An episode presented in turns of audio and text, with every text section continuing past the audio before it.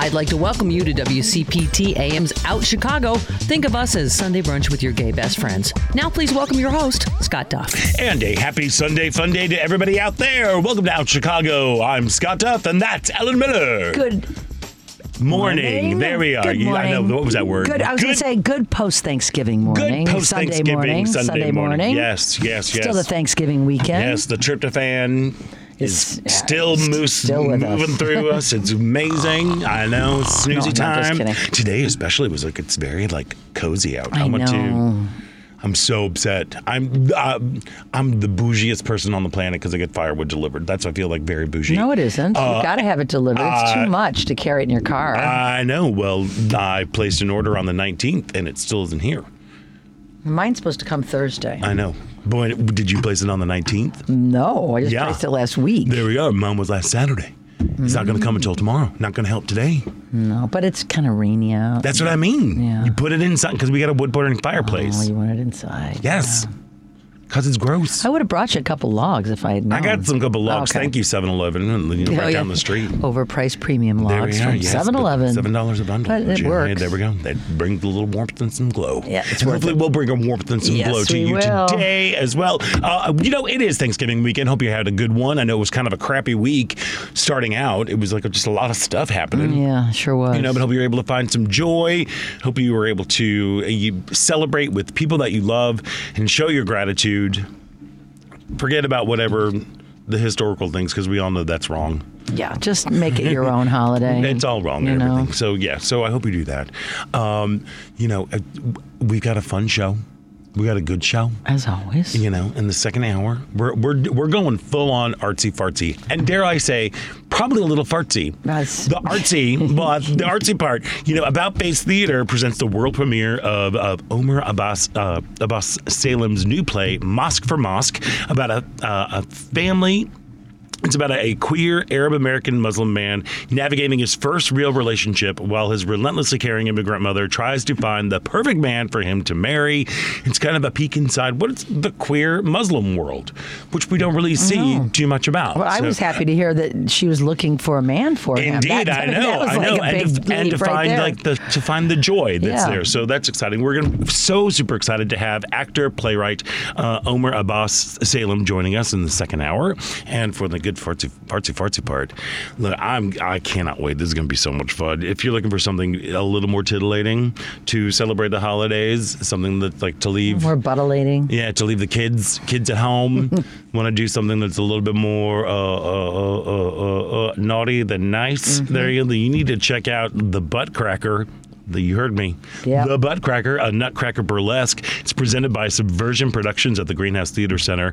Critics call it uh, a completely inappropriate tale of unimaginable naughtiness, which is right up my alley I sure is. right up my alley. And we're going to speak with director Miguel Long and producer uh, Jack Seifert uh, later on in the show. And of course, we would love to hear from you. So give us a call at 773 763 9278. That number again is 773 763 9278. Of course, you can find us on Facebook where we are coming at you uh, live. Just head on over to Out Chicago Radio. Uh, and while you're there, give us a click and a like and a share and all that stuff. Uh, but if that doesn't float your boat, you can always tune in on WCPT 820. And while you're at it, follow WCPT on all social media at WCPT 820 on Facebook, Instagram, Twitter, and TikTok. And follow our sister network, uh, Heartland Signal, as well. Uh, Ellen Miller, how are you doing? I'm doing fantastic. Yeah, I- you look very holiday-ish. You know, it's kind of like a, a precursor to New Year's with your lovely like Thank tones of silvery gray. Thank you. You know, I grabbed it. You know, it's it's one of these mornings where you're like, ah, just, Yeah, oh, it was you definitely know, like it's a stay in bed kind of morning post. Thanksgiving. Yeah. But no, I, I always get excited to get in the car and race here because I'm always late walking out the door, which I was today. But It's always you fun. Know, it It's was the, Indy 500 on the way here, and the I fun exchange of text messages. I'm it's always like- like, I'm gonna get there. I promise you. I'm- I'm, gonna be there. I swear. It'll be close, but I'll be rolling right on in. I got it. I bet my I beat my Waze time of uh, I was supposed to be here at uh, ten fifty six. I got here at ten fifty two. Right with on. So when I beat the Waze time, it's always a victory for me. yeah, Uh, take we- that, Waze. Take that. But anyway, we had a great Thanksgiving. My my siblings and their families and significant others were there. Everybody contributed. Um, I was telling Scott before we went on the air, I bought a new uh, gizmo that's a uh, Bluetooth. Uh, meat thermometer that you Ooh, stick in there. It's a oh, probe that you put in oh. the th- inner thigh. I'm always oh, you're probing thighs. I'm probing the yes. thigh. And honestly, I, you know, and I read, the, I bought it, then I read deeper reviews, and people hated it or loved it. I'm like, oh, what damn! I just spent I eighty bucks on this thing. Oh, on a meat thermometer. There yeah, I know. And No. I will tell you this: it was the most perfectly cooked turkey because it was the white meat was just tender. Oh, oh, oh, and it was just white meat. kind of perfect. So Yeah. uh, everybody was thrilled. Um, winner, winner, turkey dinner. yeah, everybody was happy. Love the it. food was good. We, Kathy and I, you know, uh, we didn't have as much to do this week as we used to in the old. You know, I, I don't know about you, Scott, but I used to go out Wednesday before Thanksgiving. That black Blackout Wednesday? Wednesday.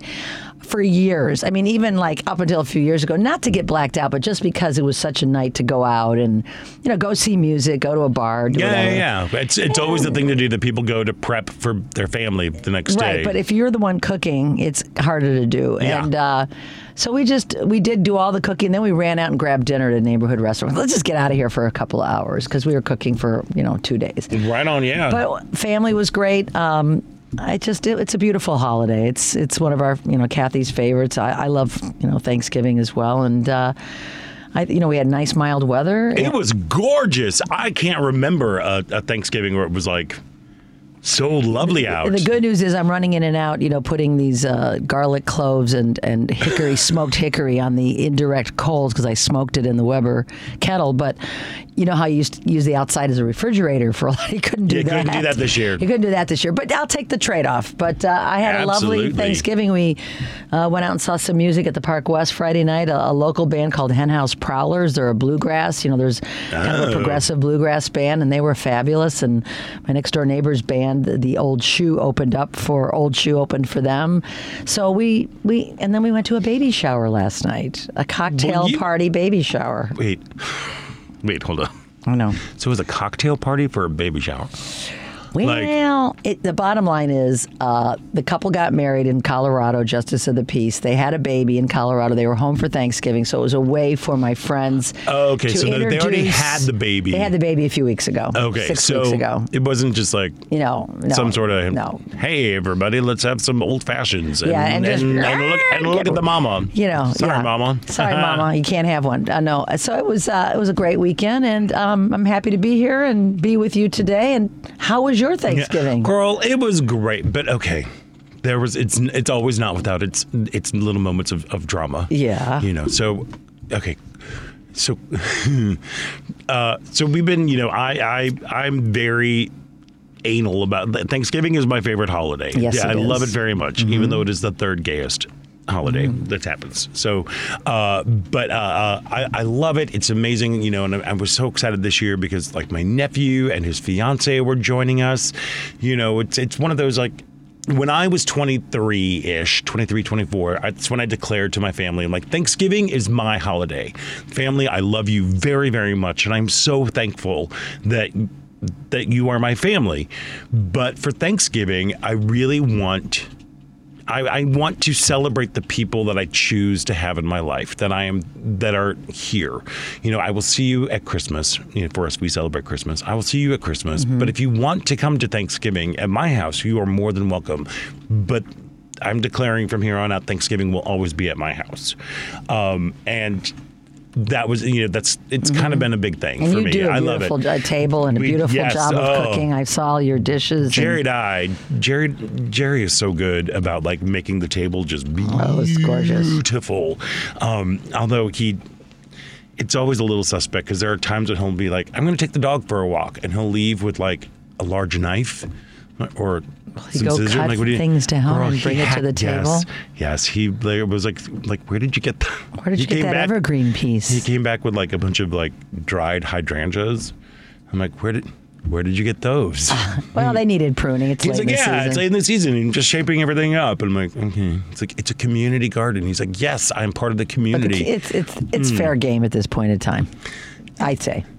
Okay. I'm with Sherry on Okay, well there you go. So anyway, so like I, I like to plan. You know, I've been cooking for the past week and a half. You know, leading up to it, getting like the stock ready and getting like mm, mm, mm, just getting everything. Mm. crackers. How are the crackers? The crackers were amazing. They were I was hoping hit. you'd bring me one, but I guess they're They're all left. gone. They're all gone. I'll make some more later on. Okay, on. thank you. Yeah, but like, but you know, it, it was wonderful. And Jerry's, I think I told you last year, last week about Cranberry Gate, um, you know, about Mm-hmm. our cranberry sauce debacle, and he's.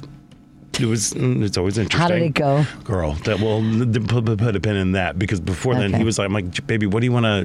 What do you want to do? What do you want to make this year? You know, because he usually makes a couple things, and he's Mm-hmm. like, well, I'm going to do this pumpkin pie, this pumpkin pie recipe that I found by Milk Bar, and I'm like, and you do you know Milk Bar? I don't know Milk Bar. Milk Bar is a restaurant in New York. It's kind of famous, and they do a lot of, like, they do a lot of desserty type things, but they also like do um, things with like cereal milk. You know, like they They, they put it in the cereal nutted flavor. yeah, yeah, yeah. You know, there's a, it's a bunch of like it's really fun, Yeah. but like and delicious stuff. Hence the name, Milk Hence, Bar. yeah, okay. milk bar. And I'm like, great, just send me like what you need. Yeah. And you know, we'll, I'll get you. We'll get you set up. I know up. you know where there's a a grocery you Yeah, can get I all know. I know. things. So I'm like, so I just need you to let me know. Like, are you going to do this on, you What know, day? Tuesday or Wednesday? Because third, you can't do this Thursday. Because Thursday the oven is taken care of, you know, like we've got stuff to do. And he's like, okay, yeah, yeah, yeah. So here he sent me the list of everything he just sent me the ingredients, not how much he needs of the ingredients. I'm like, okay, so I was kind of guessing, blah blah blah, and then. So he was like, we we were we had company come in from Memphis and all this stuff, you know. So we had people there, and he's like, well, I'm just gonna make it, you know, on Wednesday night when everybody's here. I'm like, okay, that'll be cool, you know. I like to sit around and talk. Why don't you We- make a pie? yeah, well, well, we yeah. Yeah. I mean, we'll just set out like some nibblies, Yeah, and you yeah. know, like The- the kitchen's open Some and- meat, yeah. the whole place is open, so we'll just like kind of chat, and while you do this whole thing, um, and like around like eight forty-five, I'm like, hey. Hey baby, When are you gonna start that you pie? Need, we need to, you need to you need to get on this pie, whatever. And then he's like, okay. And at that moment, I'm like, I bet you he hasn't read the recipe. I bet she hasn't read That there's you probably have to have the crust in the uh, overnight in the fridge or, cool, or Oh, chilling for a thing, couple hours. Every single, there were like five or six steps, and each one's like can be done a day or two in advance. Yeah. Can be done a day or two in advance. The thing had to sit in the refrigerator for six hours, like this whole thing, and I was Mm-hmm. like, oh, baby.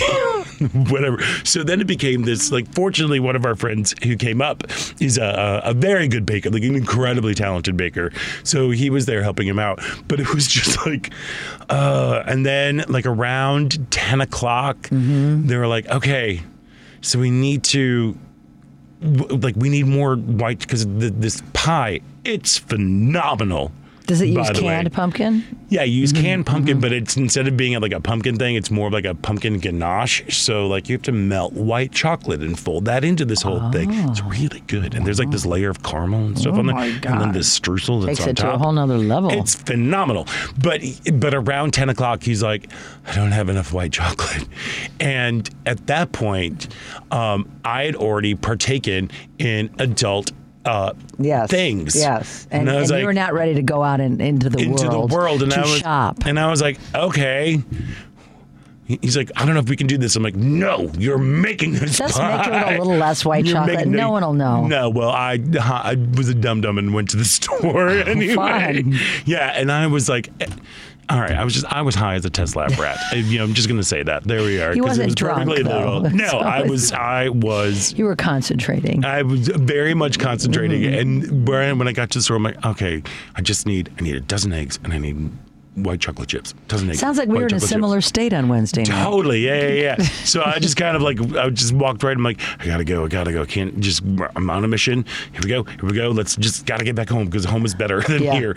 And of course, I run into somebody. I just I'm looking at the eggs, and I just hear Scott Duff, and I'm like, oh no. And I turn over, and it's like, oh hello, and they're like. Started talking like, "Hey, did you know that I talked to your husband today?" And blah blah blah. I'm like, "Mm-hmm, mm-hmm, mm-hmm." Hey, I gotta go. I'm, I can't. I'm really high.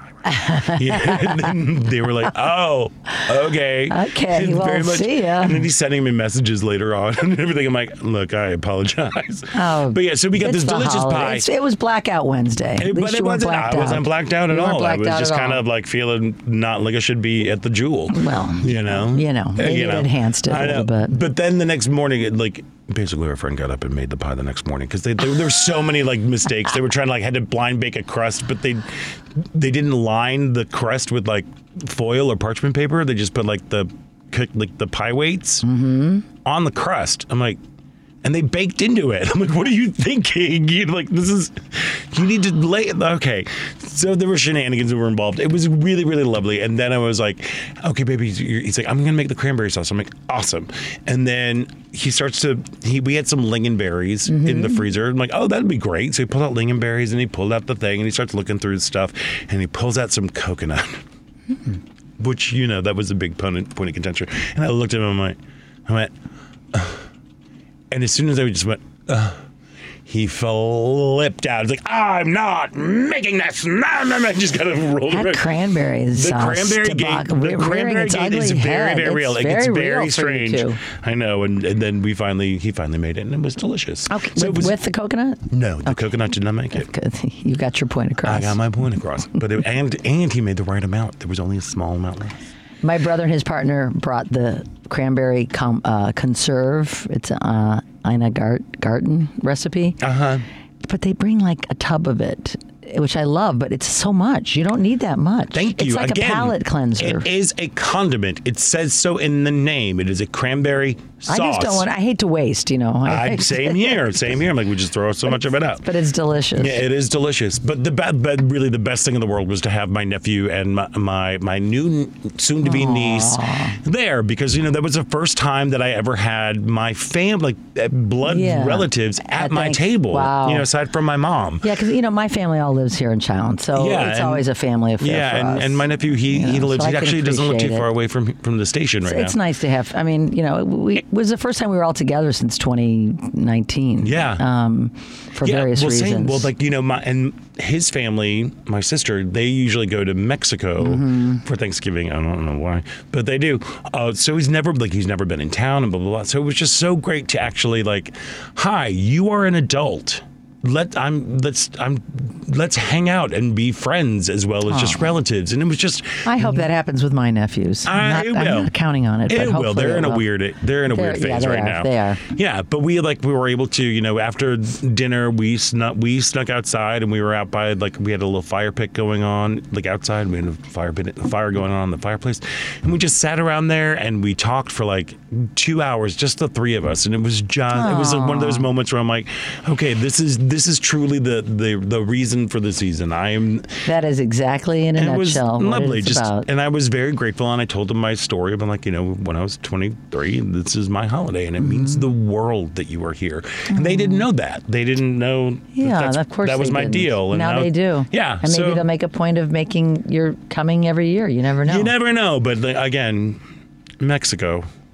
you know, Mexico. large. Yeah, there we go. Versus versus a dry Oh, rub turkey. So. But it was good. It was a great time, and I, uh, you know, it, it really was. And I think it was really fun too. It was a good time. I think for the two of them. I don't think they'd been around that many queer people at one Mm-hmm. point. You know, possibly because we had, you know, like Your friends. we had the lesbian family Mm-hmm. with their children, you know, and we had, you know, just a whole bunch of people, Yeah. with, and it was, it was, it was really, good. It was a perfect It was. It was great. just- modern Thanksgiving. it was a modern Thanksgiving, but it was also a moment to be like demystify Yes. my world. Yes, you that's know? a beautiful thing. And they probably just thought, wow, that was special. They probably felt good being there. They did actually. His his fiance said, you know, this was the best Thanksgiving that I've ever been to. It Well, there you been go, really great Scott. wonderful. So Home I'm like, run. oh, good. So thank you. So I I am still grateful for all of that. I'm grateful there's still a little sliver of that pie. Yeah, Which we- hopefully will we be waiting for me when I get home. The pecan pie. We, I did a pecan, and my Yum. nephew and sister-in-law did a pumpkin.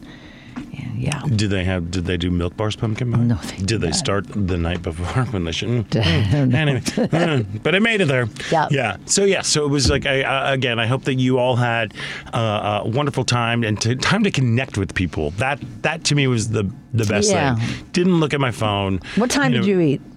We actually ate early for us. We had like Oh. five thirty. Oh which, yeah, okay, which- that's early for us. Yeah. Yeah, because we usually do things up. But we were like good to go. We were trying. We had a request because we had people who were traveling the next day.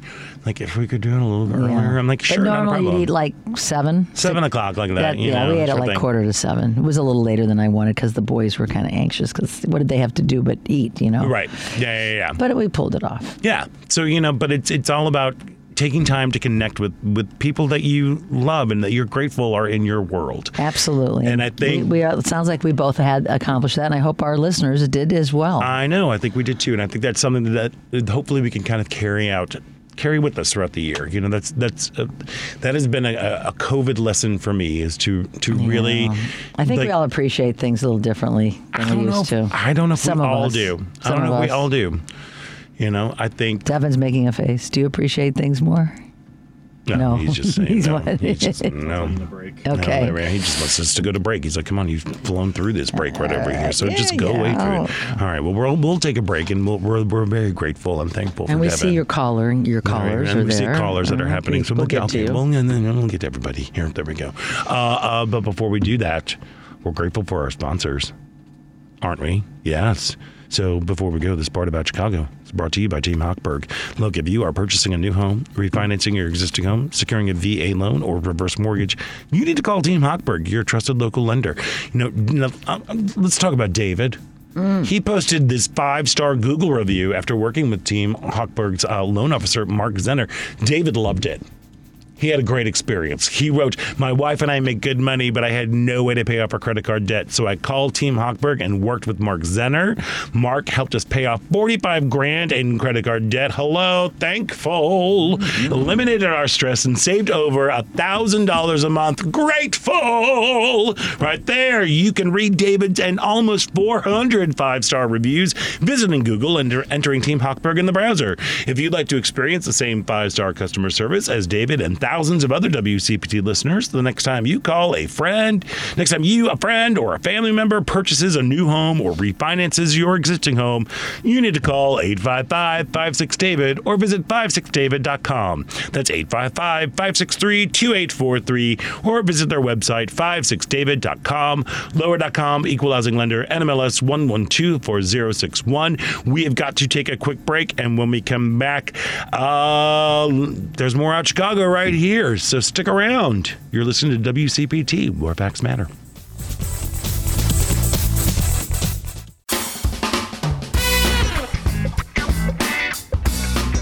Everybody, this is Tanya Richard from Tanya's Take, Race Culture and the Culture of Race, and you are listening to Out Chicago, WCPT. And welcome back to Out Chicago. Scott Duff here, along with Ellen Miller, rolling along on a little chilly, rainy, but still feeling the love, coziness of, of Thanksgiving. Yeah, and the holidays Did are you upon watch? us. Did you watch the parade? Oh, of course. We, it's standard procedure when we get up on uh, in the That morning. parade is so weird. It's just. And just then they reran it, so you can watch it a couple of times. Yeah, it was weird. Like we listened to, we had it listening, we we had it on in the background. Right, so same- while we were same, like cooking, same. and we're like, "What's going on there?" We did. The, there was a big old. It was the first ever uh, uh, big queer marching band.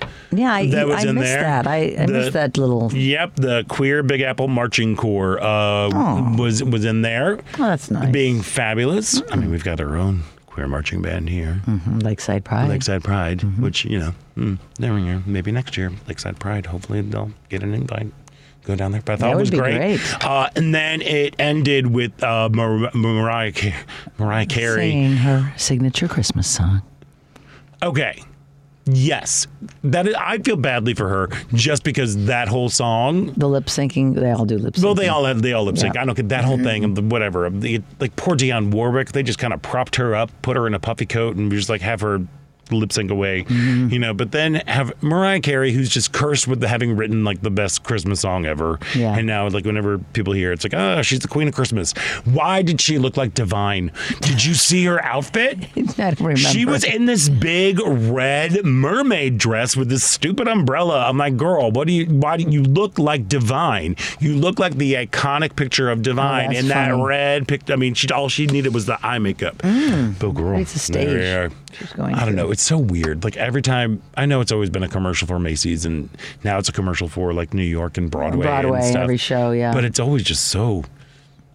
I just. But you gotta have it on. You, You gotta have- have it on. It was on in the background. morning, yeah. It was on in the background. And then we also had like the dog show on, and I'm like, can we turn this off because we're not looking at it. We're just hearing a dog show is not the we had the thing. dog show on mute, and then I said, "There's a football game on. At least there's something you know you can catch some stuff." So we we where turned, it's active. Where yeah, it's as opposed to like we'd have to pay attention to like what does this dog look like? What's he doing? How is he stacking? you know? Yeah, it's difficult. One of our uh, very own, though, here from Chicago, Kimmy Hayes, who's uh, part of our community and a great musician. She's in the uh, the band that uh, backs up Six on Broadway, Uh huh. and she was in the parade. Oh, wonder. Did six two performance? I, I didn't. I missed it, I but I heard she was in it. Oh, well, atta I blinked. Well, there we go. And I missed it, but uh, but yeah, I was happy to see a friend of ours uh, representing there. And- Amazing. Yeah, Amazing. Along with the queer Big Apple marching chord. Yeah, there you go. There you go. Queers marching, As playing it music. should be in a parade. There we go. Always. Yeah, yeah, yeah. Um, why don't we go to the phones right now? Let's talk to our good buddy Michael. Michael, how are you this Thanksgiving weekend? Hope you had a wonderful holiday. I have had the most extraordinary busy holiday. Uh, you know, I laughed at you two because of your interaction. Specifically, uh, it, I don't know. Is the you know the uh, the whole baking sheet dilemma uh, as it concerns a pie. Um, I'm, and I must say, even though I do bake, I you know Pillsbury has always been my friend. Thank you. Thank you very much. Indeed. you know, with that being said, and and I had a good time watching football. Uh, the uh, actually on Thanksgiving, I watched the uh, what did I watch? Oh, Notre Dame game. I watched that, and I watched the Spartans. Um, for Michigan versus Michigan State, and what really broke my heart was Florida versus Florida State. Oh my God, it was rough. Well, if we've learned anything, Florida is always going to be a disappointment. Uh, That's yeah. true. Yeah, you know, I mean, look, you got DeSantis, you've got Rubio. I don't know about the sports teams, but Florida is always, you got a Florida man who announced that he's running for president. So, yeah, Florida will always be a disappointment. Let me just tell you, it was a it was a disappointment because of several reasons. Um, my Thanksgiving dinner was actually uh, with uh, my family, and that's always I I all of a sudden noticed that I went from the kids' table to being an elder. Oh, I was like, wow, you know, the things sure have changed. But- And we had a lot of people at the house, my brother-in-law and all of our family. But what got me was yesterday. I was, um, you may have seen it on w, WGN because they're playing it over and over on television as if it, well, it did just happen yesterday. But the West Side Black elected officials uh, gave me an award, uh, Congressman Davis, Alderman Mitts, for, um, it was appreciation basically for my, uh, my HIV and AIDS activism. Oh, congratulations! yeah, Fantastic. well deserved. I was, yeah, you know, State Representative Lamont Robinson was there, and State Representative, uh, uh, and he's from the South Side. Uh, Lamont Ford, uh, I'm sorry, uh, uh, LaShawn Ford, he's the West Side. All of the aldermen, I mean, excuse me, all of the uh, uh, West Side black elected officials were in attendance, and so they threw it on WGN television. But I was really, um, my angels are, and now my ancestors, Ben and uh, uh, Mark, Lo- Ben, ben Montgomery and Mark Lovelace was standing next to me, and I know, you know, I'm I'm an old queen now, and that's an honor.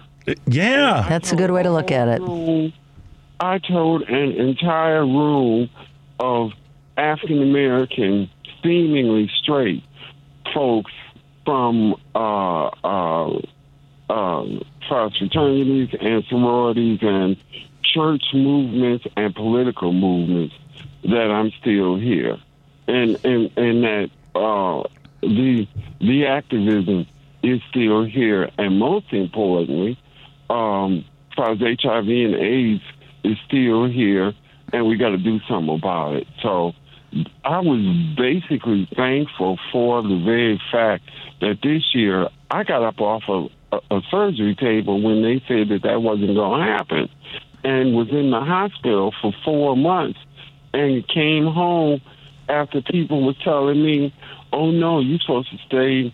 In the nursing home, because I went to a nursing home, I told them, no, if I'm a die, I'm a die at home. And it was through listening because see i couldn't get wcpt i couldn't get you guys on sunday. I couldn't get my regular tele, uh, radio that i listened to. So that allowed me to live that Yeah. actually god almighty but it was getting back to home where they told me i was going to die and i'm still here so that's what i was thankful for and I, I just thought that you know your um, your dialogue this morning is uh, as far as appreciative. Now I you know I know that uh, Trump is Trump and uh, DeSantis is acting a fool with each other. They have a love and hate relationship, but I got a feeling, unfortunately, DeSantis is a lot more slicker Oh yeah. with his bias. And I, you know, his attack on the trans world in Florida mirrors, mirror, mirrors nothing except for what what they call banana republics, which is short for uh, uh, um, uh, which is code for black and and brown countries. Oh, yeah. I don't use the term, but that's what it is. And so I'm from the school of belief. You know, if I can get, you know, I'm trying to get to Chris, get to get to Christmas, even if a number of people don't celebrate it, and some people celebrate it. Y'all had pumpkin. I'm not from that culture. I had sweet potato. There you go. I prefer we, sweet potato. We debated sweet potato, I'm- by the way. I made my own, like you do. Right, Yeah. exactly. Yeah. But I'll put my sweet potato pie up against anybody. All right. I've been doing it for a long time. But with that being said, I'm going to let you two go, and I just, We're I'm just thankful. well, we're grateful for you I'm too, Michael. Happy. out and proud. Thank you. Thankful for uh, the radio, uh, um, WCPT being able to do progressive radio that uh, does us. And that's my comment. You Yeah. have a great day. Well, Thank you, you, too, Michael. Michael O'Connor. and thank- Congratulations. congratulations, Michael O'Connor. It sounds like you do have a lot to be thankful for this year. We are thankful for all the work that you have done over the years with your community activism, with the way that you are like literally boots on the ground, fighting the good fight every day. And Yes, so, indeed. so thank you. We're glad that you are in better health. Uh, you know, this was a, a very challenging year for you, and and we're we are so grateful again for all that you do for our community and for Chicago at large. So thank you so much, Michael O'Connor. We we sure do love you. you have to explain to the audience because a lot of your audience may not know. When you talked about uh, um, what's her name, Mar- Mariah Carey looking like divine, Right. I screamed because Well- they're not familiar with divine. Well, there we go. Then everybody should Google it. Google Divine. Everybody needs to Google They'll get a quick- Divine. they'll find out very quickly what she Red looks like. dress. Yeah. There we go. Baby, Ah, have a good one. You too. Take care, you Michael. did take care, Michael. he, quickly, Michael brought up a, th- a thought. We I posted a picture of our family at the table, and one of my high school friends wrote, "They had a realization that we are the elders now." Uh, Oh, yeah. you know, and That's always you like, know, up- when, up when did that happen? But up until a couple of years ago, you know, I had a parent that was an elder, and uh, this is only like the you know second or third Thanksgiving we've been able to celebrate as a family, and I'm the elder now. I know, I know. Well, I've been calling myself Grandma Gay for years. Yeah, know. So you're, you know, you're I'm- preparing yourself. I've already future. prepared. Don't I- rush it, Scott. You're I'm- still young. I'm not rushing. I'm just saying. Well, no, but not in the gay community. Look, if you're over forty, you're like invisible. I've been calling myself Granny lately too Yeah, because of my knee. Grandma Gay. Well, we'll not talk about that because Yeah, I that's a that's a No, no. that's a thing right there. Uh, real quick, why don't we check in with Steve before we head to a break? Steve, welcome. You're on at Chicago.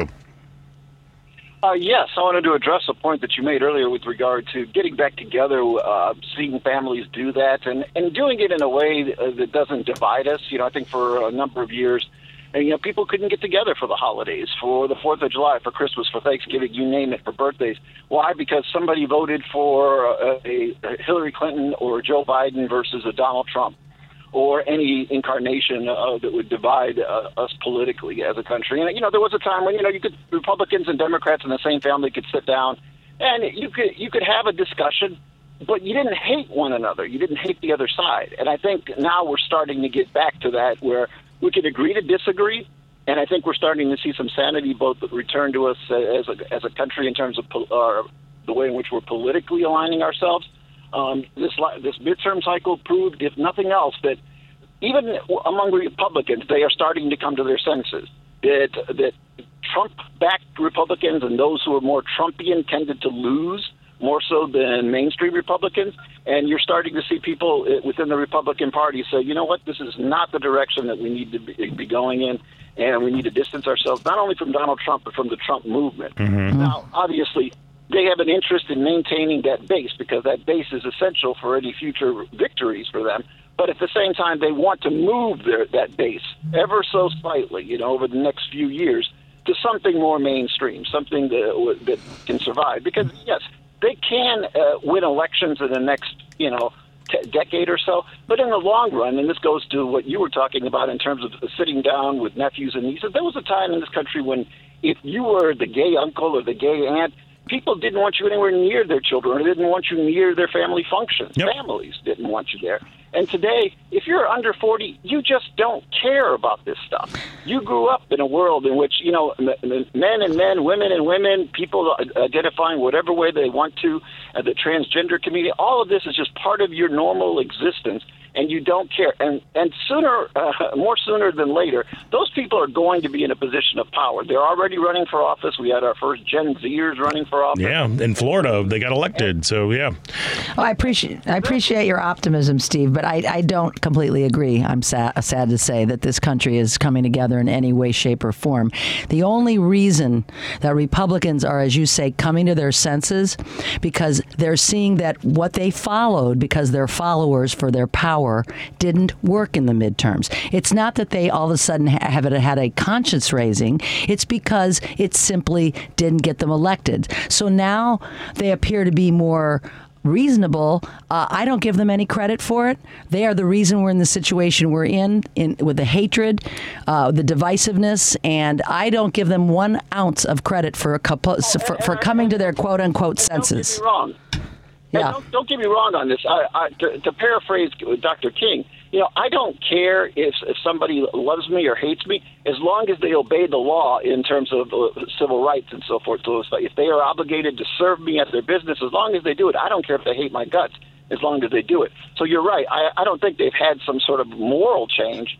So, uh, so, some sort of coming to Jesus moment. No, I think that they're realizing where their political bread is buttered. Yeah. As long as we can get, as long as we're we can get to where we need to be in terms of our agenda, I'm less concerned with you know how they how we ended up getting there in terms of their side. As long Yeah. as we can get there, because at some point they'll- they're going to become such a small uh, contingent in this country uh, relative to the power relative to power that you know even within their own party that you know that they'll be a non-entity. I Sure. hope you're right. I hope you're right. I hope and pray you're right. I hope you're right, and I think you know if uh, uh, if if it's true about what's going on, what uh, the rumblings are, I think that sanity will be restored to the Republican Party once Mike Lindell becomes Becomes the the head of head the of the RNC, because you know that is something I I, That I would be special. a drug-addled brain screaming at me about uh, uh, uh, Holding a pillow. holding a pillow, screaming about uh, you know these election things, and he's got all the proof. Uh, it, it'll be it'll sanity will will definitely be returned.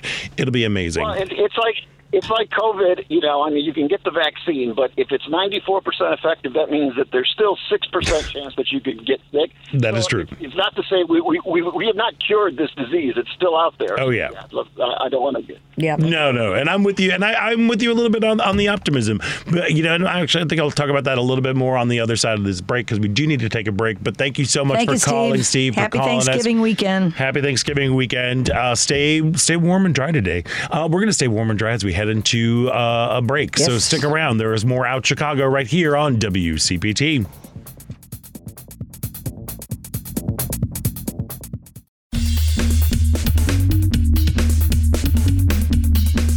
I'm Israel Wright with National Gay and Lesbian Sports Hall of Fame. Welcome back to Out Chicago on WCPT. And welcome back to Out Chicago. Scott Duff here, along with Ellen Miller, rolling along on Yes, this we are. Thanksgiving weekend. So funny. They're t- look, look, we were talking. We were talking with the caller Steve uh, before we went to break about you know Mm-hmm. Republicans sitting down with Democrats and being kind of saying, "My brother Yeah. called at the most perfect time." Why was that? 15 minutes before everything was about to hit the table. So it was like, hey, thanks for calling. Gotta go. Gotta go. There we are. Hey, our. Love nephew's bro. here. Thanks so much for calling, but I gotta go. And uh, see you later. Oh, he Awesome. called though. Which was very, very sweet. Yeah. Very, very kind. Do you think he's changed? You think he's being a kinder, gentler Republican? Do you think he's seen No, the, that no. Donald Trump was the wrong? No. No. No. Uh, no. But I do think that he's dealing with uh, the idea of mortality and he's trying to, like, and realize, like, oh, I need to Welcome to the club. connect with family. Yeah, well, that's good. Right. That's not a bad Yeah. thing. Yeah. However, you come to it. Well, You're not inviting him anytime soon. though. Well, mm, no, not really. Not so very much. no, no, But, mm. oh, but speaking of sports, Yes. Um, so okay, there's a, a lot that happened. We're going to try to get a lot of stuff in really Yeah, quickly. yeah, Um, so, so the World Cup is happening. Yeah. So I've heard.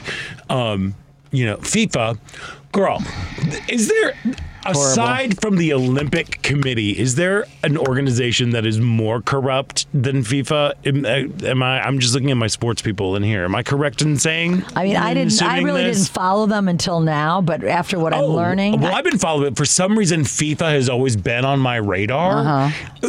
Like they're they're just they're nasty. Oh, they're horrible. They're horrible, and they're just like they're lining their pockets, just like the the, They- the Olympic just like people. the Olympia. Well, that's all. They're all cut from the same cloth. Yeah, I guess and so. having it in Qatar is just uh, a crime. And you know, we you've seen we people have been protesting, and they've threatened them with the yellow card and Yeah, well, for wearing the the, the uh, one love one love band, armband, which That's- they're trying to show support. You know, for and inclusivity Yeah. and diversity, and yet they don't want to see that. specifically for the LGBTQ community. Yes. Let's just not let's just not in a country that jails you if you're LGBTQ. Yes. Yeah, yeah, yeah. So uh, that's been that's been really interesting watching this whole thing play out. Mm-hmm. You know, uh, it kind of died. I mean, I guess it died down. It was just seemed more like a little scandal that people wanted to talk about. Um, but that has died down.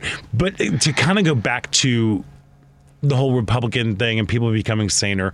Here's one thing that I think that we all in the media need to pay attention. We've got to stop stop scaring the crap out of people on both sides. You know, the the conservative side, they're all out there because uh you know, drag queens and transgender fear. people are going to come and murder your children at a story hour while they're grooming them and all this stuff. And then in you know, the, on our side, like on the on the on the left, we have people like, and they're not wrong about like democracy's at stake, but like they're like launching it through like democracy's at stake, and then the blah, blah, blah, blah, they keep going, going, going, and they're going to take away everything. We are all in such a state of panic over everything that we just gotta like stop sensationalizing. I know that it like that it's clickbait, that it gets ratings up, that it does things because people love to hear somebody who's gonna be who's mad as hell, and they'd rather not instead of being like a voice of reason. It's like we just all need to like the country needs to take a collective breath, and especially the media. You know when you have people who are you know just they're out there just fanning the flames. We all know Fox News is like just wackadoodle. We all know that like Tucker Carlson is getting away with saying these horrible things by by claiming that he's entertainment and not news. That's how he's avoiding lawsuits, saying this isn't news. How can anybody believe that this is news? And then he goes on and he talks about. Um, Pete Buttigieg talking about how you know with the with the events of last week, which you know ha- were the details of, of Colorado Springs were unfolding as we were on the air yes, mm-hmm. last week, and we didn't mm-hmm. really get to, a chance to talk about how horrible and awful that attack is, and how it was brought on because of this fanning the flames mm-hmm. about the rhetoric that stupid Lauren, Lauren Boebert has been doing in her state, talking about the grooming, talking about the g- genital mutilation, talking about how uh, the, the gays and the trans people are, are trans people are going to come and get you. You know that they are evil and wrong, and they should be eliminated. That's how we get things like this that happen in Colorado Springs. Um, you have Tucker Carlson who's popping on there on his show saying how Pete Buttigieg lied to everybody. He lied to people. He didn't come out until he was, you know, in 20 until 2015 until he ran God. for a second term, and it's like Who is he to judge when, Yeah, pe- when people then- decide to? You know, yeah, and Chasten and like, but saying he's lying, and all he wants to do is talk about gay, gay, gay, gay, gay, gay, gay, and his husband was on CNN like, well, okay, he was serving in the military. He could not come out because it was against the law. The law. Right Uh-huh. there. And everybody needs to take their time because of people like you, Mother Tucker, Mm-hmm. about like when you what you choose to say about gay people and how people respond. And, and especially in a town in Indiana, Mm-hmm. of course they're going to be listening to that. And if you are somebody who's running for the mayor of a place that is like a, a little iffy about like where they Mm-hmm. stand on the LGBTQ community, of course they might hold that back a little bit because it's their own safety. Mm-hmm. It's just been driving me kooky pants, and I really think everybody needs to just calm down and look at things and like, all right, we need to speak in in calmer, more rational I tones. agree with you in theory, but we've had 607 mass shootings in this country this Yeah. year. Oh. And the Republicans are what's standing in the way of common sense gun control. no, no, and it's yeah. really hard to tone down rhetoric. I'm not talking about on. I'm not talking about just specifically gun violence. I'm just talking about just in general. Everything is a fire that needs to be put out and everybody is the enemy. Everybody. Everybody is the enemy. And and it's the thing like just calm down. There are people who actually you know, these are all people. It's trying just to figure out where they are coming from and why why in particular does this anti-LGBTQ rhetoric work on them? Why is that? Is it because they don't know people? Yeah, they don't have they're not they're not a part fear of the unknown. I always say it. Yeah. But it, but it, no, I'm I'm with you 100. percent I'm not saying that we can't be loud Mm-hmm, and mad, you know, about things like gun control or Right. about things like health care or about things like the Equality Act. Yes. Just please pass this damn thing already. You know, I'm not saying that that is we should we shouldn't be mad. About the- but the I'm talking about the talking tone, about the tone. about how I things and that. about how and folks. You know, I was listening to Dr. Amy, who's on before us. You Mm-hmm. know, she's like, and I know we're a political station, but it's like, you know, take a break from the news. Because if you're watching it all day, you're not wa- you're not seeing anything new. You're not seeing anything new if you watch five hours or if you watch one hour. You know, you're not getting any new information. You're just getting all of this speech coming at you from both sides. And it's very, very strong. And it's just getting and, and it- people. and it's upsetting. And It- your mind's going to be upset. your mind's You upset. know? Your body is going to be Yeah, upset. I Like, agree. I've I've it- I've curtailed a lot of my news. It really watching. is, but it's just like we gotta calm down, everybody. You know, and I'm and again, I'm not saying that we should not be passionate about the issues that are very important to us.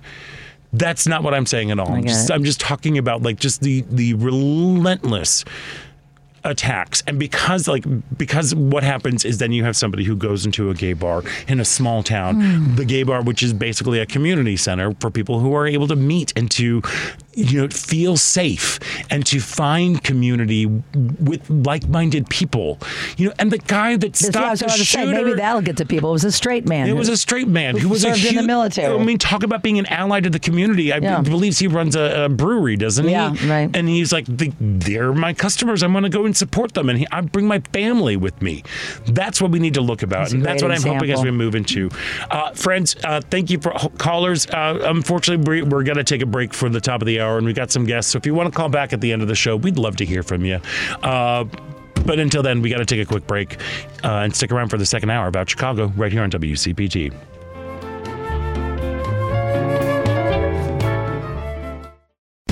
I'd like to welcome you to WCPT AM's Out Chicago. Think of us as Sunday brunch with your gay best friends. Now, please welcome your host, Scott Duff. And welcome back to the second hour of Out Chicago. Scott Duff here, along with Ellen Miller. Very happy and thankful. Mm. I'm trying to be calm. We're not trying to throw out into like angry rhetoric into the world. No, very mellow. We can be mad. We can be, We can be mad. passionate about issues, but speaking the facts and not talking about things going on. All crazy. Mm-hmm. There we go.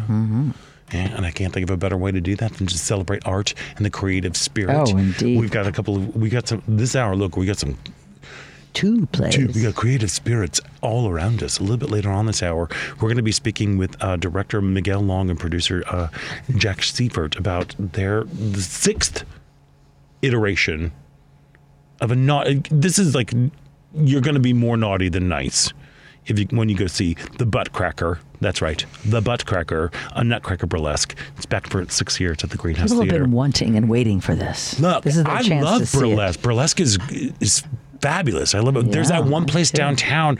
Oh poop! There's a uh, it's a there's Oh, a yeah. speakeasy. Yeah, yeah. and it's in the um, bottom of like yeah, the yeah. green something. Yeah, yeah, yeah. I've been there. Um, Look, if you are looking for Untitled. a what? Untitled? No, Oh. it's not. I don't think They it's called Untitled. there. Okay, well, there's this this there's a literal speakeasy at, in the basement of this other bar, the Green Door. Is there a Green Door? Yeah, something? a- yeah. something like the Green Door Oh, Tavern. yeah. they've got this incredible room downstairs. Mm. You kind of have to like know somebody to get in there, and they do burlesque acts. They're beautiful cocktails. It's a fun small room.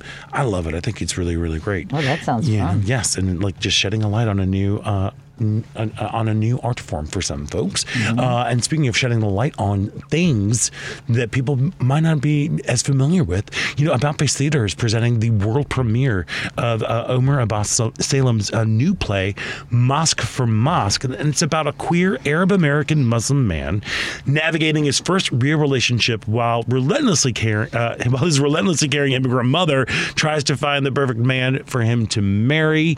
Uh, and I'm so excited that we are being uh, joined today, right now, by actor, playwright uh, Omer Abbas Sal- uh, Salem. Uh, Abbas, is th- this that's how you prefer to go with, right? Welcome to sh- welcome to Out Chicago.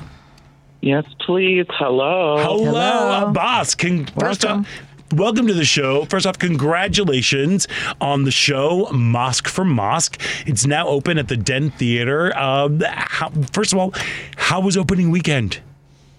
It was awesome. Um, surreal, great. I was very drunk, as I should be. um, so I remember some of it, but I think it was excellent. Well, good, good, good. Well, not only are you the playwright, you are also the star of, of the show, doing some double duty there. You were drunk after the show. well, I, well, I, I won't clarify that. okay, okay. okay. Always keep, Keep them guessing. fun. Always keep them guessing. So, what is the origin of uh, your the world premiere of your play Mosque for Mosque? Honestly, it's pretty stupid. So I thought of the phrase mosque for mosque while I was in the shower, and I was like, that's idiotic. And did you just giggle while you were in the shower? Because that it's a gr- it's a brilliant title. I mean, yes, I often giggle when I'm in the shower, but for that reason, that day, yes, over there. um, and then I thought, like, what would it be? It would probably be a dating app. And if it were a dating app, how would it work? And then, like, what kind of person would be on it? And I don't have the wherewithal to build an app, so I could write a play. And that felt a lot easier. So I just built a world around that simple idea, and that's what we have now. Wow, all in the shower. Who knew? Hey, some of the best ideas happen Yeah. in the shower. Really, some of the best things happen to me in that shower. It's true. It's true. Well, well, maybe you should hang out for the butt cracker next next segment. But you know, but uh, but anyway, uh, uh, so the the show it follows uh, a, a queer Arab American Muslim just being being a person walking around in the world. What was it? What was so? Um, it feels like we have not seen this story before, especially when we're talking about queer Muslim folks. What are some of the Ishler issues that you were hoping to to explore while you were writing this this play? Well, I wanted it to be more of a play about a queer person exploring themselves rather than it being about a Muslim person exploring how to be queer. Yes. So the world that we have doesn't question his queerness. It doesn't mind his queerness. It really supports it. And I thought that that would be infinitely more interesting than watching another play about a person trying to tell somebody that they are themselves and they should just accept it. Mm-hmm. Yeah, the whole coming out story feels like we we are beyond that, and and that the whole coming out experience feels like there's like a, a slightly traumatic aspect to the whole thing. You know, that's the whole unknown about explaining yourself and will you be accepted by the people that you're telling, as opposed to just setting up a, a world where this is the reality. We can have some moments of joy and we can have like real moments of connection and heartbreak. That's about that's not about queerness. Does that make sense? Am I am I getting that right? Totally. And I think there's so much value in a story about coming out because people come out every day and it's incredibly difficult and they should have examples and hope and a play that they see themselves in. But I thought that it would be expected that a play about a gay Muslim person would be entirely about coming out. And I wanted to just move beyond that and talk about a conversation that might happen after that. And that's what the play is. So I think it's more fun that way. Yeah, yeah. So as you were uh, creating the play Mosque for Mosque, which again, inspiration strikes when you're wet. Um, how like how, what was the development period like when you went? Because I know I believe that this this play has been workshop before before it came to About Face Theater. What has been the the development and the, the journey of the actual play? It has had quite a journey, which is really exciting. A lot of people have been incredibly supportive of the story, which is, I think, how it's ended up in this beautiful space with this incredible theater. But I began writing it in Jackalopes Playwrights Lab with Calamity West, which I recommend any person take if they're interested in playwriting. She is truly an excellent teacher and a great role model. Um, that's enough about Calamity West. Uh, I wrote it with her, and then I workshopped it. Well, I, we workshopped it for a couple of days, and then did a public reading right before the pandemic. And then the pandemic happened, and um, I had the opportunity to workshop it on Zoom a few times with a few different theaters, which was kind of wild, but a really interesting learning experience. Um, Yeah, that that that whole process had to be weird. it was very strange. Yeah. Cuz it's like the you're first- hearing it but you're not in the room together. So there's a yeah, it's odd.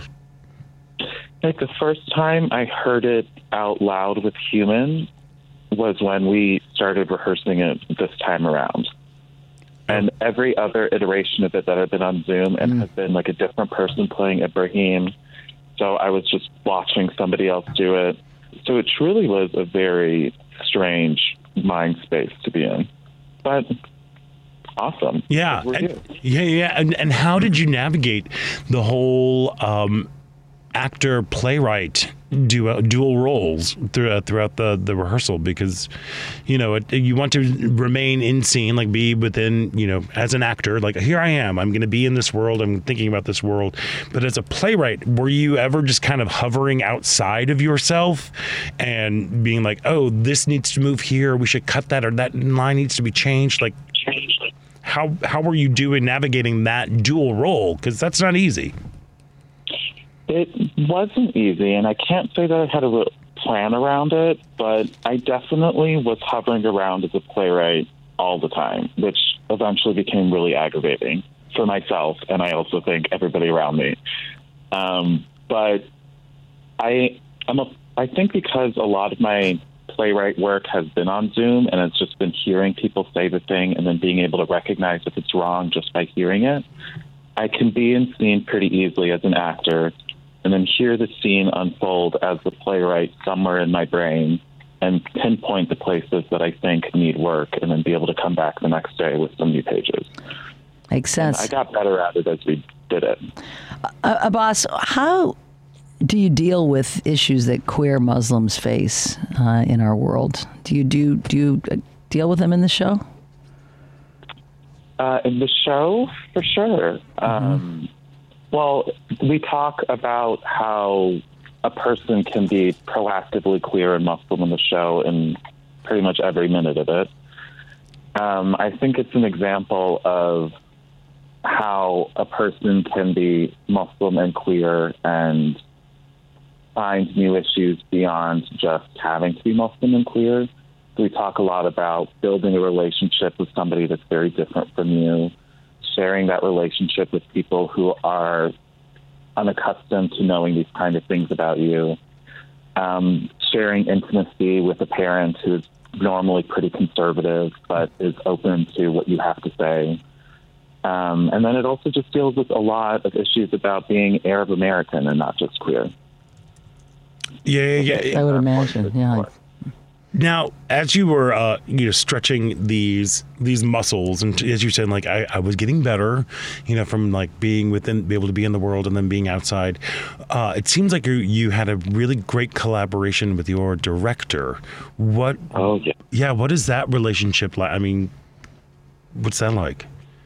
So Sophiyaa Nayar is one of, or Sophiyaa Nayar, I should say. I always pronounce your name incorrectly, and I always apologize. Um, she is one of the most incredible directors I've ever worked with. She is incredibly kind and incredibly generous, and has this really steady, consistent way of giving you notes, whether it be for a playwright or a designer or an actor, and always approaching it with humor, which is incredibly helpful when you're dealing with a play as occasionally heavy as this one is. Mm-hmm. And this is maybe, I think, my fifth collaboration with Soph.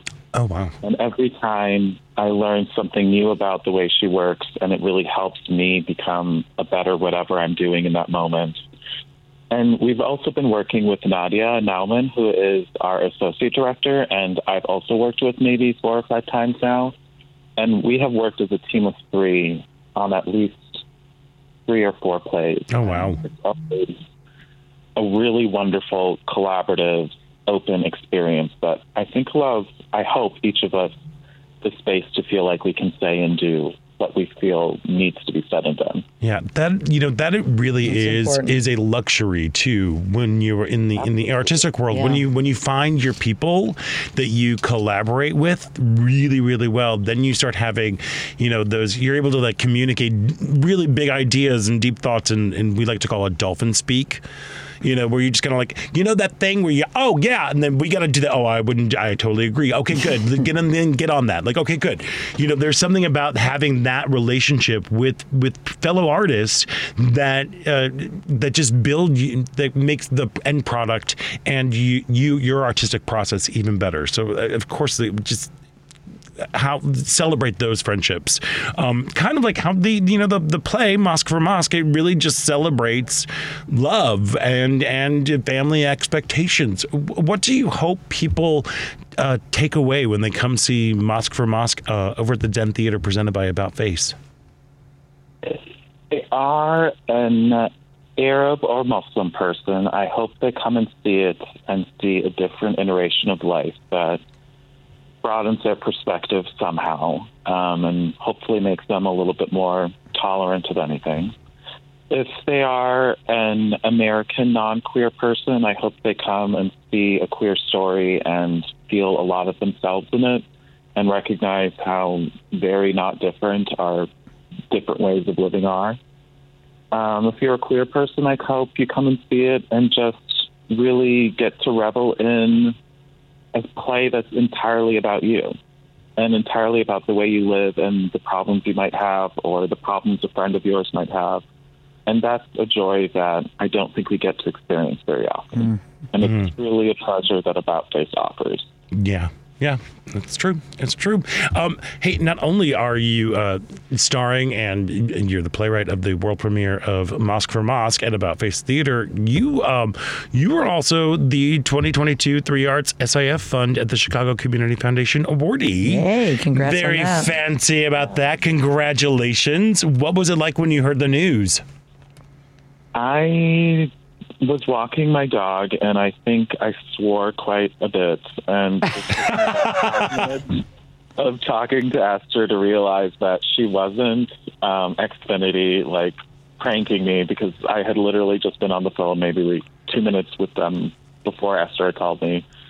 Um, and it honestly took until the money was in my bank account before realizing it was actually a real thing. Ah. And I still kind of don't believe it.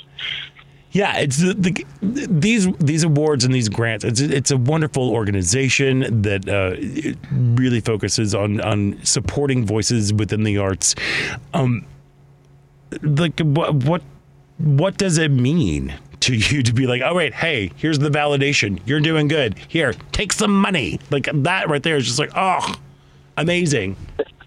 I mean, the validation is the biggest thing about it. Yeah. Um, like I'm a relatively new playwright, and I've been an actor in the city for about a decade now. And as an actor, you're never sure of anything. Right. And as a new playwright, I could only hope that what I was doing was good for the community and good work.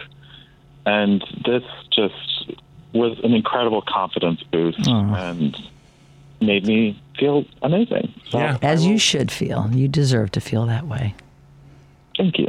well, you know, a boss. I think that just means uh, more showers for you, where you can just come up with some some fabulous ideas in there, and whatever else happens in that shower. You know, uh, I didn't congratulations. even pay for water in Chicago. I know.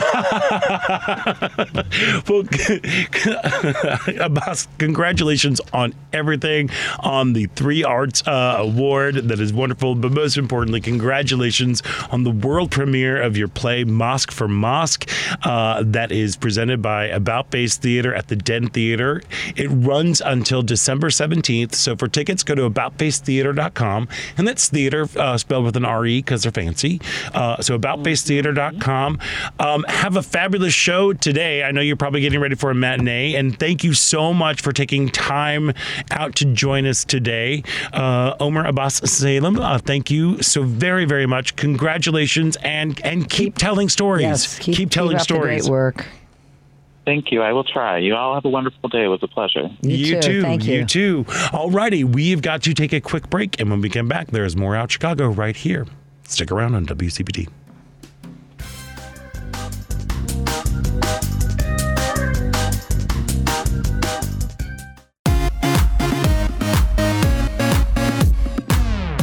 Comedy duo Pink Pony. Welcome to Out Chicago on WCPT. And welcome back to Out Chicago on WCPT. Thanks for playing that Pink Pony. Uh, John Luce, who was a member, who's I one of remember the duo. Pink Pony. I know. Remember when we had guests in the studio the I first six, seven years we were on the air? Yeah, it'll happen again.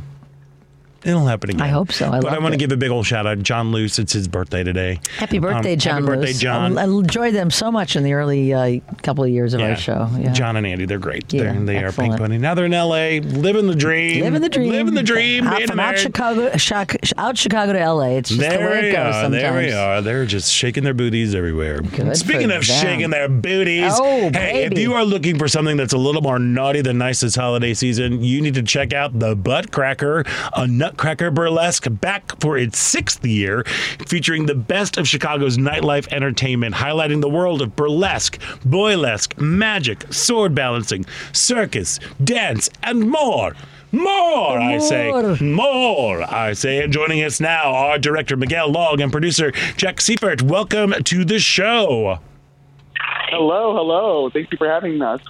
Of course. Thank you so much for taking time out to join us today. Look, I am a huge fan of burlesque. I love it. I love it. I love it. I love it. I love it.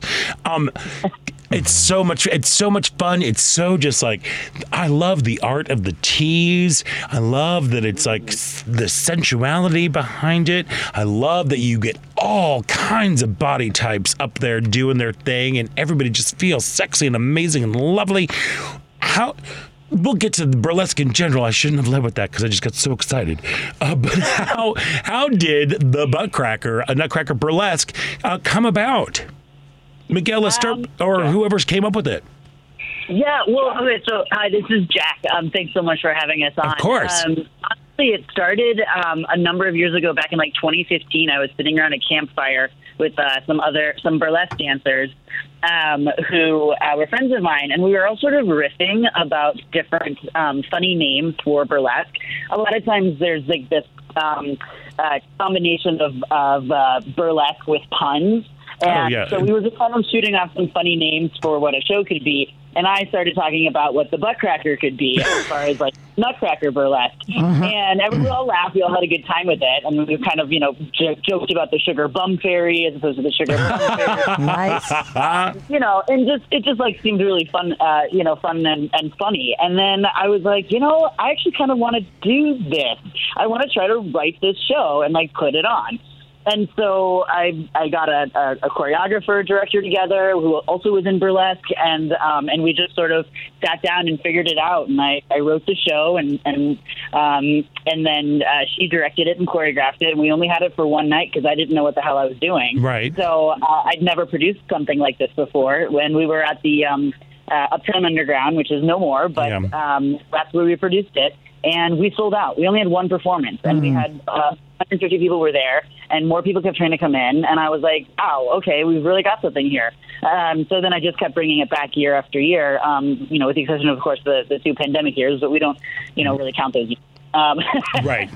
um, so yeah, and then ever since then, then we've just been sort of continuing to, to perform it for, for larger and larger crowds and bigger and bigger audiences. Has it changed much from the very first uh, performance? Yeah, you know what's cool about the show is that it actually changes a little bit each year. Oh, cool. Um, and that has to do with a lot of the um, a lot of the way the storyline is. Um, each of our directors that sort of come in um, uh, have a little different uh, say on the show and say on um, you know the some of the particulars. You know the, the basic storyline is the same. Um, you know Clara is an adult, of course, because we, we can't have Clara as a course. child on stage. Of course. Um, taking that off, that's just illegal. Um, so, uh, so Clara's an adult. She works at this uh, at a um, uh, at a company, and her boss has told her to uh, to throw the office Christmas party. And so she throws the office Christmas party. She hires Drosselmeyer to come in to perform. Um, Drosselmeyer sort of shocks literally pants off of everyone, and uh, and, uh, so and and Clara gets hired for it, and so um, Drosselmeyer is bad for her, so he uh, he or she or they, because we've had all different genders and uh, gender expressions saying um, Drosselmeyer, um, uh, takes uh, a, a little nutcracker and makes a magic trick for her, um, and inside the magic inside the nutcracker is a little candy piece of candy um, that she eats, and then basically starts to hallucinate um, the land of the sweets. Um, A little Alice in Wonderland nod there as well. Alice Wonderland, yep. Her uh, her boss comes back as the Rat King. The like janitor that she has a crush on comes back as the butt cracker. Uh, you know, they they have a big dance battle. They save the day, and then they go off into the land of the sweets. And then we have all of our featured soloists come in and perform. Um, you know, the the tea dance, the coffee dance, chocolate, etc. Um, but each year, it's a, it, it you know, like I said, there's a little bit something different. Um, and so I'd like actually love for Miguel, since you know he's our director this year, and he's kind of came up with a couple of really cool ideas um, for the show. So I'd love to have him speak a little bit about you know his take and how he what he um, brought to the show. Sure. Yeah. You two just go ahead and have a conversation. It's great. I love it. Yeah. No, so Miguel, yeah. So when you were brought on, does um, it sounds like do the the burlesque artists do they change from year to year? And I, I, it seems like you would kind of want to, you know, uh, make little tweaks to to the script or whatever to to really highlight the the strength and what that particular artist brings. What was this your first year directing, or have you directed this uh, before? Since we are now in its sixth year. Well, I was actually in the show in 2019. Okay. Drosselmeyer. Okay. Miguel here, yes. And um, it was really cool, and I loved it. And we only did four performances that year in 2019, and that was actually the last time that this show saw the stage. And Right. so I think it's sort of an honor and appropriate for me to be coming in to the show in its next iteration, making my directorial debut as Swords, um, you know, um, directing the show this time. And yes, the artists do change every year, and it's nice to sort of mold the story to the artists and the bodies and the people that we have representing and telling that story. But also, the solo acts change every single week. So if you saw the show two weeks in a row, you would see the same show and it would be in the same format, but you get brand new solo artists that would blow your mind every single week. So yeah, yeah go ahead. No, I sorry. was just going to ask. You know, it's, we're like, wait, bur- we got questions. Burlesque is an art, and it's it's a skill, and it's something you have to work on. How are you able to find so many uh, actors that that, that can the do it? Chicago burlesque scene is incredible. Sorry, I'll let you answer that, but I just is have that, to say is that, that first. it? There's just a plethora of, of burlesque performers to choose from. Like, You know, there really are. Um, Chicago is one of the best cities in uh, in America, I think, or possibly in the world, to find burlesque dancers Wow. and to find a, a variety of different styles of burlesque as well. You have people that do um, rockabilly burlesque. You have people that do very classical burlesque. You have people that do um, uh, metal bur- burlesque. You know, where they're where they have a, Wow. a grinder.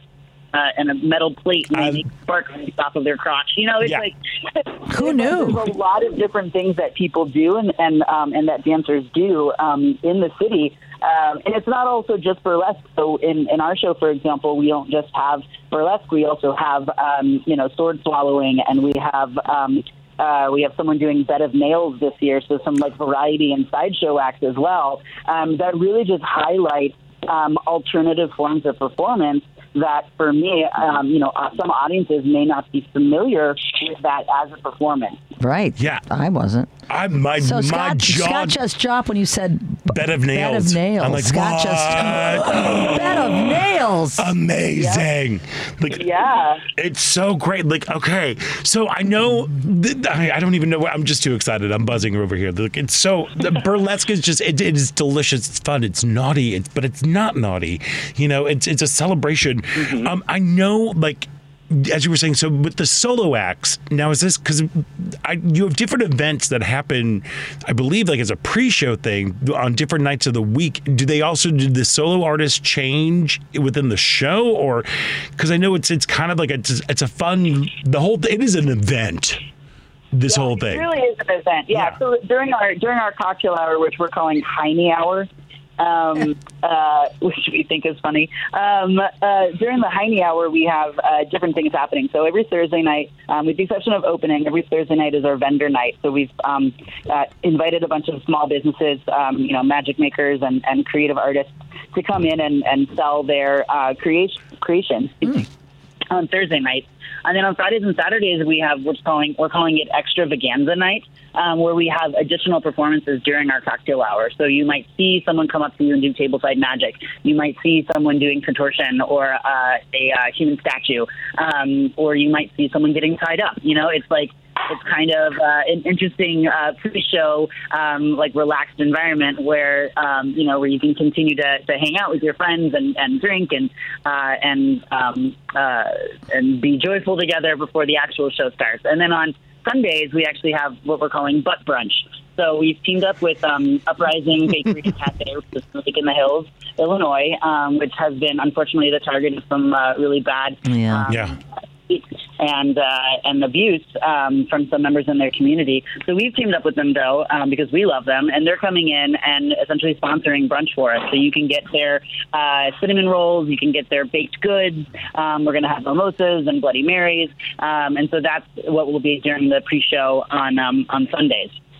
And Beautiful. then, uh, yeah, you stay for the show, and you'll see uh, different burlesque performers, different variety acts um, throughout the play itself, and uh, you know, and then it all wraps up, and we all go home. Sounds fantastic. I, I know, right? Really Well, great. And I mean, and who doesn't love to go eat a big brun- butt brunch? You know, I mean, like that sounds amazing. Uh, but uh, uh, uh, so wait, so just so I'm clear, the solo acts within the show they change each night. Yeah. They change each week. They'll Each week. change each So- week. Oh, okay, Yeah. Yeah, so it'll be the same we just five soloists Thursday through Sunday.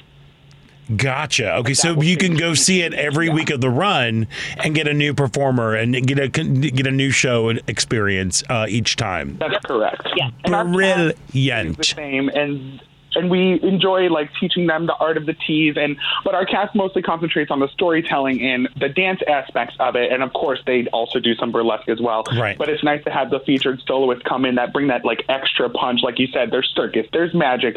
We worked with a professional magician this year to like add some of that sort of like pizzazz with our cast that i'm really excited is like a new element because you know i always i always think the buttcracker should you know elevate itself and be better than the last because why not you know what are we doing of course. and so I'm excited to share this like new version with the world, having been a part of it myself. You know? Yeah. So Miguel, how did you? I mean, it's. I know you both have a history with burlesque, but I, and I'll pose this question to both of you. But I'll start with Miguel. How did you?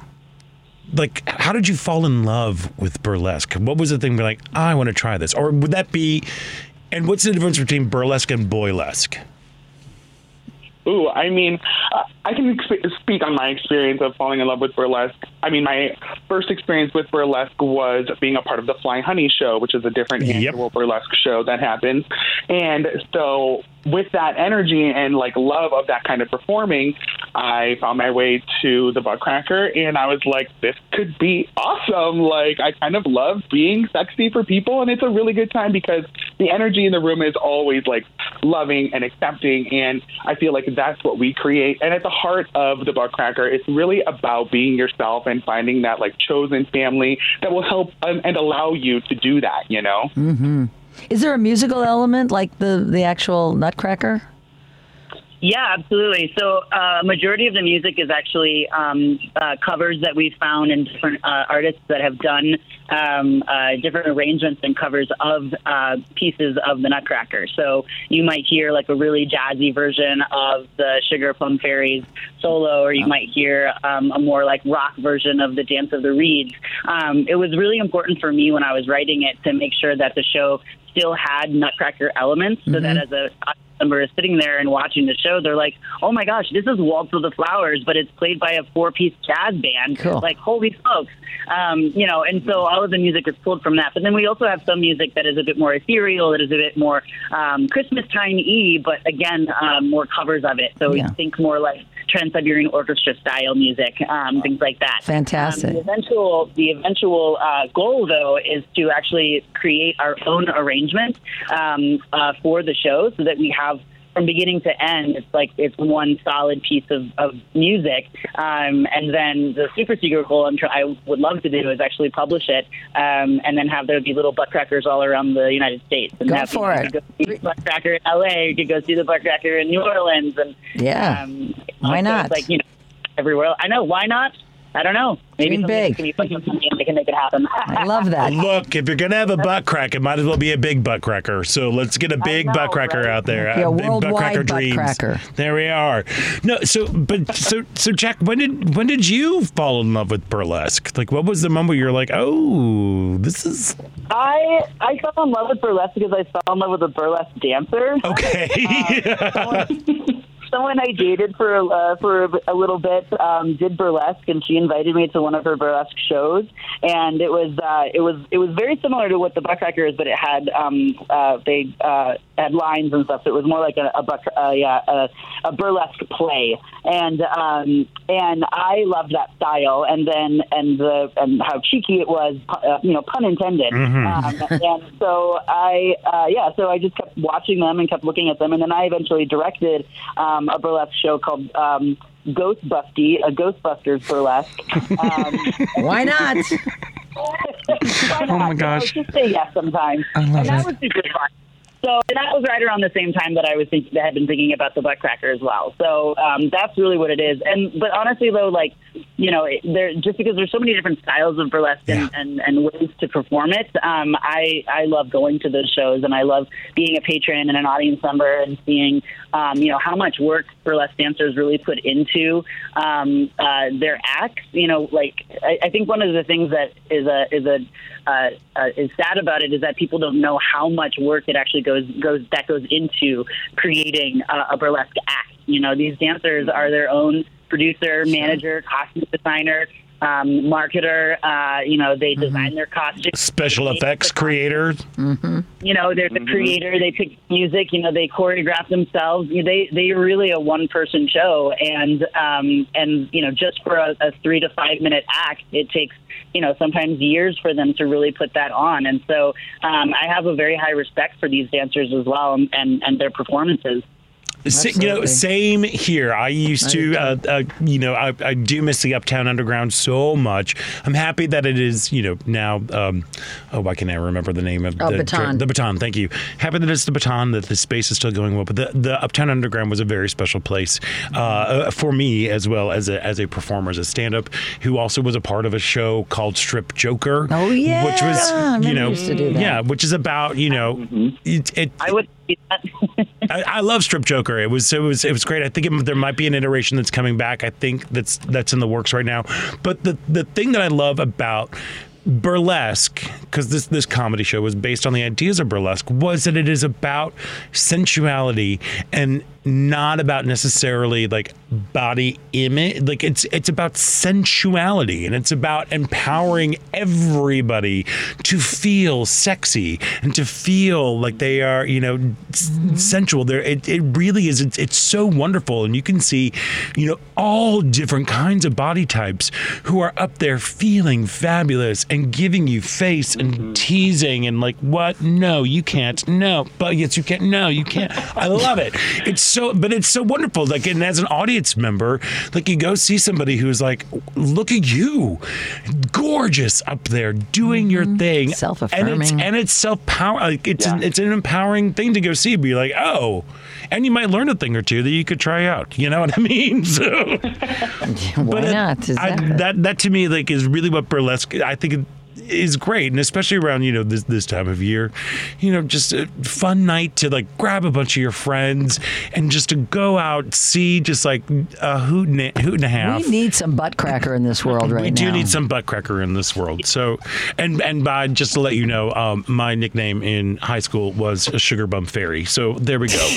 Um, Perfect. There we go. Maybe there's a spot So- for you in the show sometime, Maybe, Scott. well, there we go. If you need a guest artist for a weekend, I'll come. Well, no, I haven't been working for a year. I I need to Get figure your- that get your thing butt out. in shape, I gotta get my butt. I don't need no. I just need to get my acting gear because, like, weren't you listening? What Jack was saying? They Yeah. said, you know, it's like it is. It is work. It is work. I know it is. I and know. it is, and it is really is talent, and it is such a magical experience. Uh, this sounds like it will be an an absolute delight and joy. And fortunately for all of us here in Chicago, it's going to run through December 31st. Uh, the Butt Cracker and Nutcracker Burlesque opens December 1st, runs through New Year's Eve at the Greenhouse Theater Center. Uh, for more info and, and for tickets, you can head to thebuttcrackerburlesque.com, or you can also go to the Greenhouse Theater uh, uh, dot com, or they might be an org. Anyway, go to the bur- bur- buttcrackerburlesque.com. Um, hey, Miguel Long and Jack Seifert, thank you so much for joining us. I guess break a leg, but there's got to be a better thing to say when you know, to a burlesque artist. I've heard top or Crack your butt. There, What is it? one more time.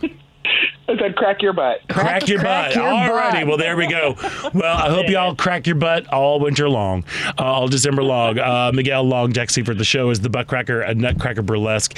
Uh, go for a fun, fun, uh, deliciously naughty time. Can't and wait to again, see it. that review that uh, that I saw, a completely inappropriate tale of unimaginable naughtiness. Sign me up. That's it. That's Sign what we me need up. right now. That's what we need. So happy holidays to you. Uh, go crack a butt. Uh, Miguel Long, Jack Seifert.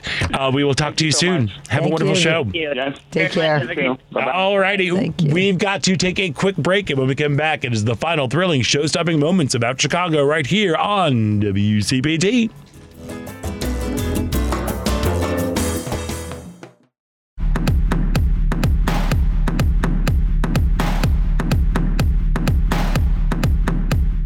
I'm Honey West. Welcome to Out Chicago on WCPT. And welcome back to Out Chicago. Scott Duff here, along with Ellen Miller. I'm still buzzing from the burlesque stuff. I know we were just talking about it off air. Love it. And then we were. I was telling you about this place downtown called the Drifter. The Drifter. And is it? bel- the- It's been Beneath the green door. the Green Door. That's what it is. Yeah. Mm-hmm. It's a fabulous venue. It's hard to get into because it's it's very Mm-hmm. tiny, but they've got live burlesque. They have burlesque performances that pop up in there. Some comedians will show up and do some things. It's It's known as the coolest speakeasy in Illinois, and it's been around since 1872. Yeah. If you can believe that. Yeah, I can. Because when you go down you just feel history. It's a gorgeous room. It's it's really awesome. So if you want to looking for something again, something a little special and Yeah, different. I love that. I, I you know, I, I think I, there's so much information, and then you don't know what's open still because we had that pause called Yeah. the pan- pandemic. But it looks like an awesome spot. It's cool, I'm and like and when they were right talking about the the different burlesque styles, Yes. that whole like the the the metal thing is the one that Yeah, that- always makes me. Yeah, I don't know about. I was Okay, so basically, you have a performer who has kind of like a sander, like an electric, a power sander, and there's like metal plates on their body. And they'll just go brr, brr, and sparks. They don't. It's just Oh, sparks it. just kind of start flying out of there. Devin, you seem a, a, a- like what? He's a all gog right. and I- aghast over there. There's It's it's amazing. It's just so it's so much fun. Again, if you're looking for something just fun and light and Sounds different, fantastic. I definitely want to check see out it. Yeah, and Chicago really is has a very long history of burlesque and an incredible pool of talent. The Fly Honey show that happens uh, usually during the summer Mm-hmm. is incredible and it's like about a six week run and it changes every show it's also really really late at night so that's- What's what's late at night? Like how late? uh, it starts at 11.30 and it goes for like three hours it is a long I'm night getting to the part Yeah. that's even late for me. I Did know, you hear that, I know. sweetie? Did you hear that, sweetie? There we go. there we go. Um, look, there was also some sad Yes. news. Irene Cara died. She was only 63. 63. We still don't know what's going on. I hope it was. Uh, Maybe she just had a heart. They said she died it's at home awful. She died at home in Florida. She's, you know, I I love that movie. l- Fame. Fame, the movie. Fame is the one that that it it spoke to me as a kid, even though it was terribly like some parts were just wildly inappropriate for a child to watch, you know. But um, so Irene Cara, she's best known for singing the title songs to Flame, Flame, Fame. Fame, and Flashdance. I was putting those two together. Uh, she won an Academy Award for Fame Yeah. and, and a Grammy uh, for for that. She was also the star, one of the stars of Fame. Wasn't that an Alan Parker movie? Yeah, Alan Parker Yeah. directed it.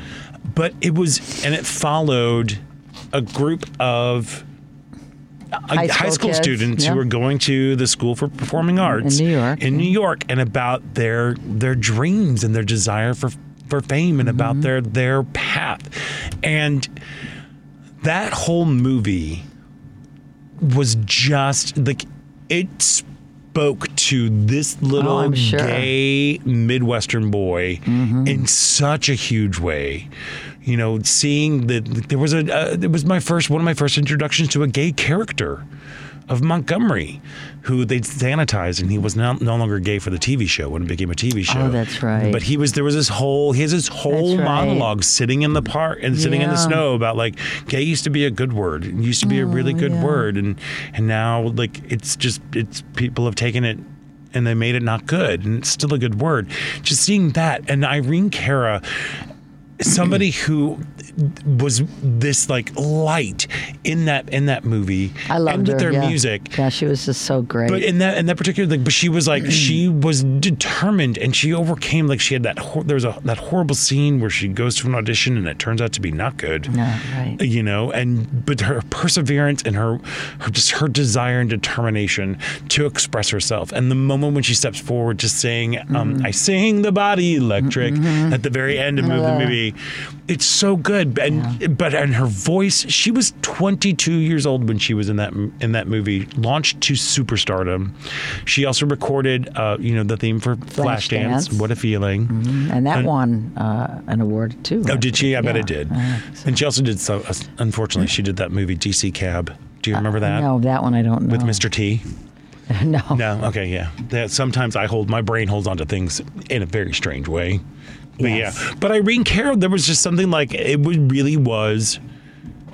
There was something about her, and I always, I, for the last while, I've always like, where is Irene Cara? What's going on with her? Because she was just a big superstar, even if it was just for that like a four year chunk, you know. Yeah, but and uh, what, a feeling actually won the Oscars Best Song for Flashdance. That's where she won the Oscar. Oh, Fame did not win. No, it was oh, for Flash, just so for, we keep our, what a feeling. facts. What a Thank feeling you, thank you very much for that- correcting me. Yeah, that was the. Uh, I got so she should have an won Oscar. for Fame. I mean, she. I didn't. But I had you heard much from her in the last bunch of no, years? I haven't heard. no, like I was, like I said, I was. I've been always asking, like, where did What she go? happened to her? Like, what happened to her? That's one of those movies we kept going back and seeing over again. Fame. Yeah.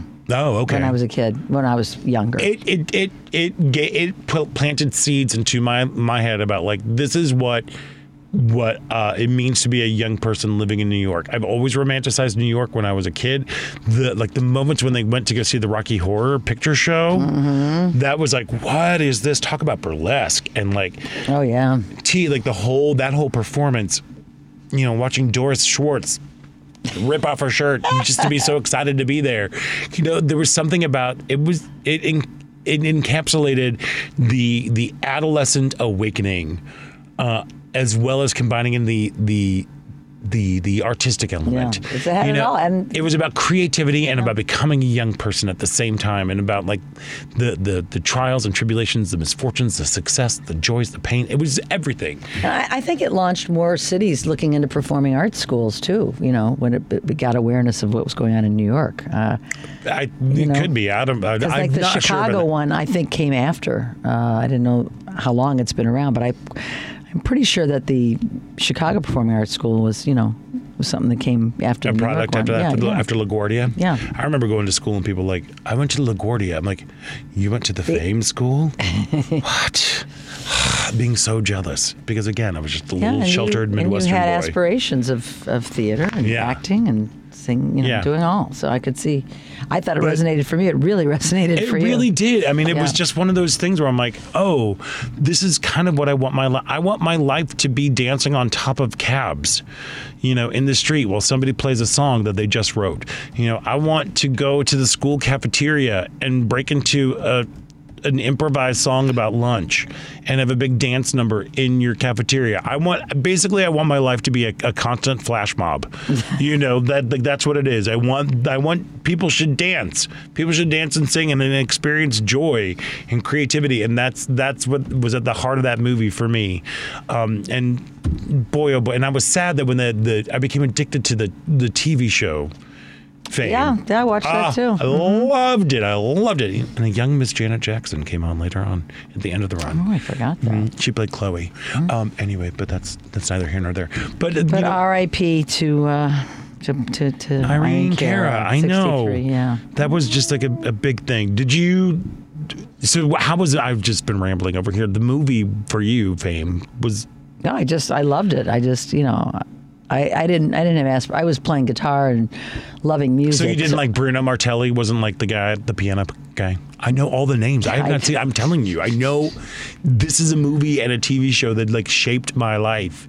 So Bruno Martelli, the music, the composer, the musician, the piano genius, Yeah, I, was there. Was yes. I just liked I liked Irene Cara. I liked it. liked the way I just loved the performances. I loved the story. I just you know it was something that resonated.